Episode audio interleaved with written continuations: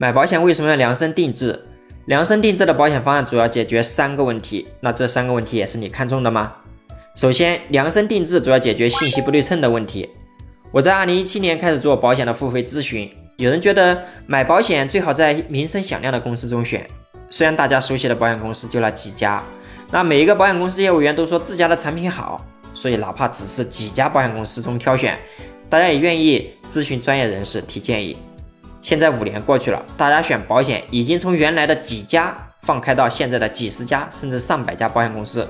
信息多样化。更需要有中立客观的人给大家解决信息不对称的问题。就拿重疾险来说，高度类似的保险责任，每一年的保费就有可能便宜百分之十到百分之三十。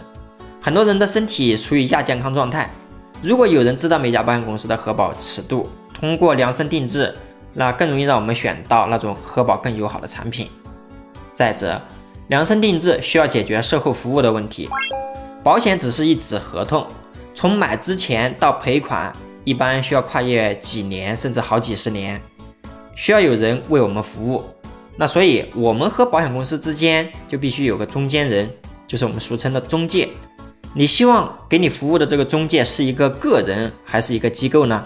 你希望这个中介的服务是口头上来承诺，还是签订合同呢？最后，量身定制更要选择找谁来买保险。这个话题很悬，涉及到选人，大家的主观意愿一般占了主导。我试着从三点给大家提供一些参考：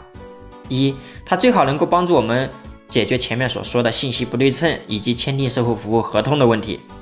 二，它最好是一个坚持长期主义的人，